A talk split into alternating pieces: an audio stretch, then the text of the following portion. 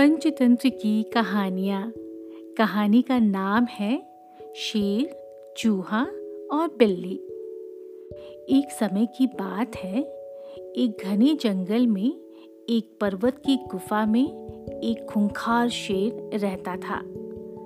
वह हर दिन अपनी गुफा से केवल शिकार करने के लिए बाहर निकलता और पेट भरने के बाद गुफा में वापस जाकर सो जाता था। एक दिन न जाने कहाँ से उसकी गुफा में एक चूहा आ गया और वह भी वहीं एक बिल बनाकर रहने लगा।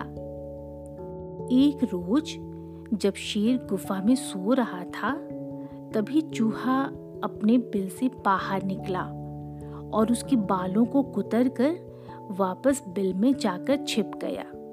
शेर की जब नींद खुली तो उसने देखा कि उसके बाल कुतरे हुए थे। वह गुस्से से आग बबला हो गया। उसने चूहे को कई बार पकड़कर उसे मारने की कोशिश भी किया, लेकिन चूहा था कि हाथ ही नहीं आता था। हर बार वह भागकर अपने बिल में छिप जाता था। अंत में शेर को एक उपाय सूझी उसने सोचा कि क्यों न चूहे को मारने के लिए बिल्ली को लाया जाए। वह जंगल गया और बहला फुसलाकर एक बिल्ली को अपनी गुफा में लेकर आ गया। इसके बाद से जब भी शेर सोता या आराम करता था, बिल्ली पहरेदार की तरह शेर की निगरानी करती थी।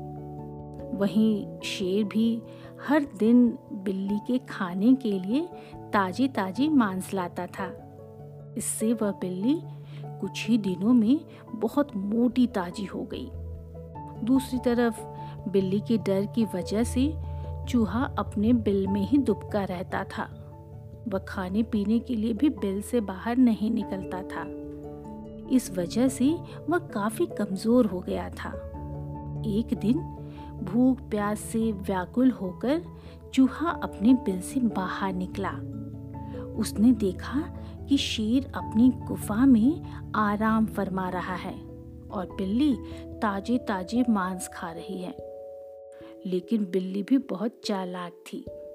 चूहा जैसे ही शेर के पास उसके बाल कुतरने पहुँचा, बिल्ली ने तुरंत उस पर झपट्टा मारा और उसे निगल गई।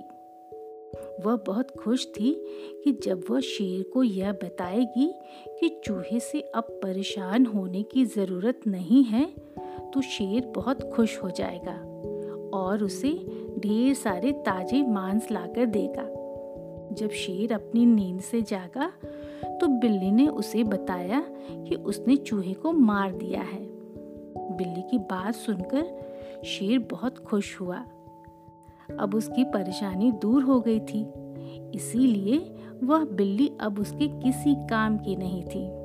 उसी दिन से शेर ने बिल्ली के लिए मांस लाना बंद कर दिया।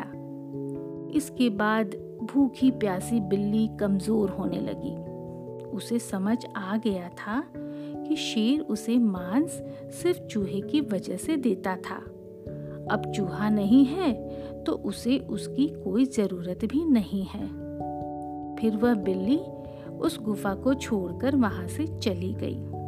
तभी तो हम कहते हैं कि कभी भी किसी से भी दोस्ती करने से पहले हमें सौ बार सोचना चाहिए। हो सकता है कि सामने वाला व्यक्ति हमसे दोस्ती सिर्फ़ इसलिए कर रहा हो ताकि वो हमारा फ़ायदा उठा सके।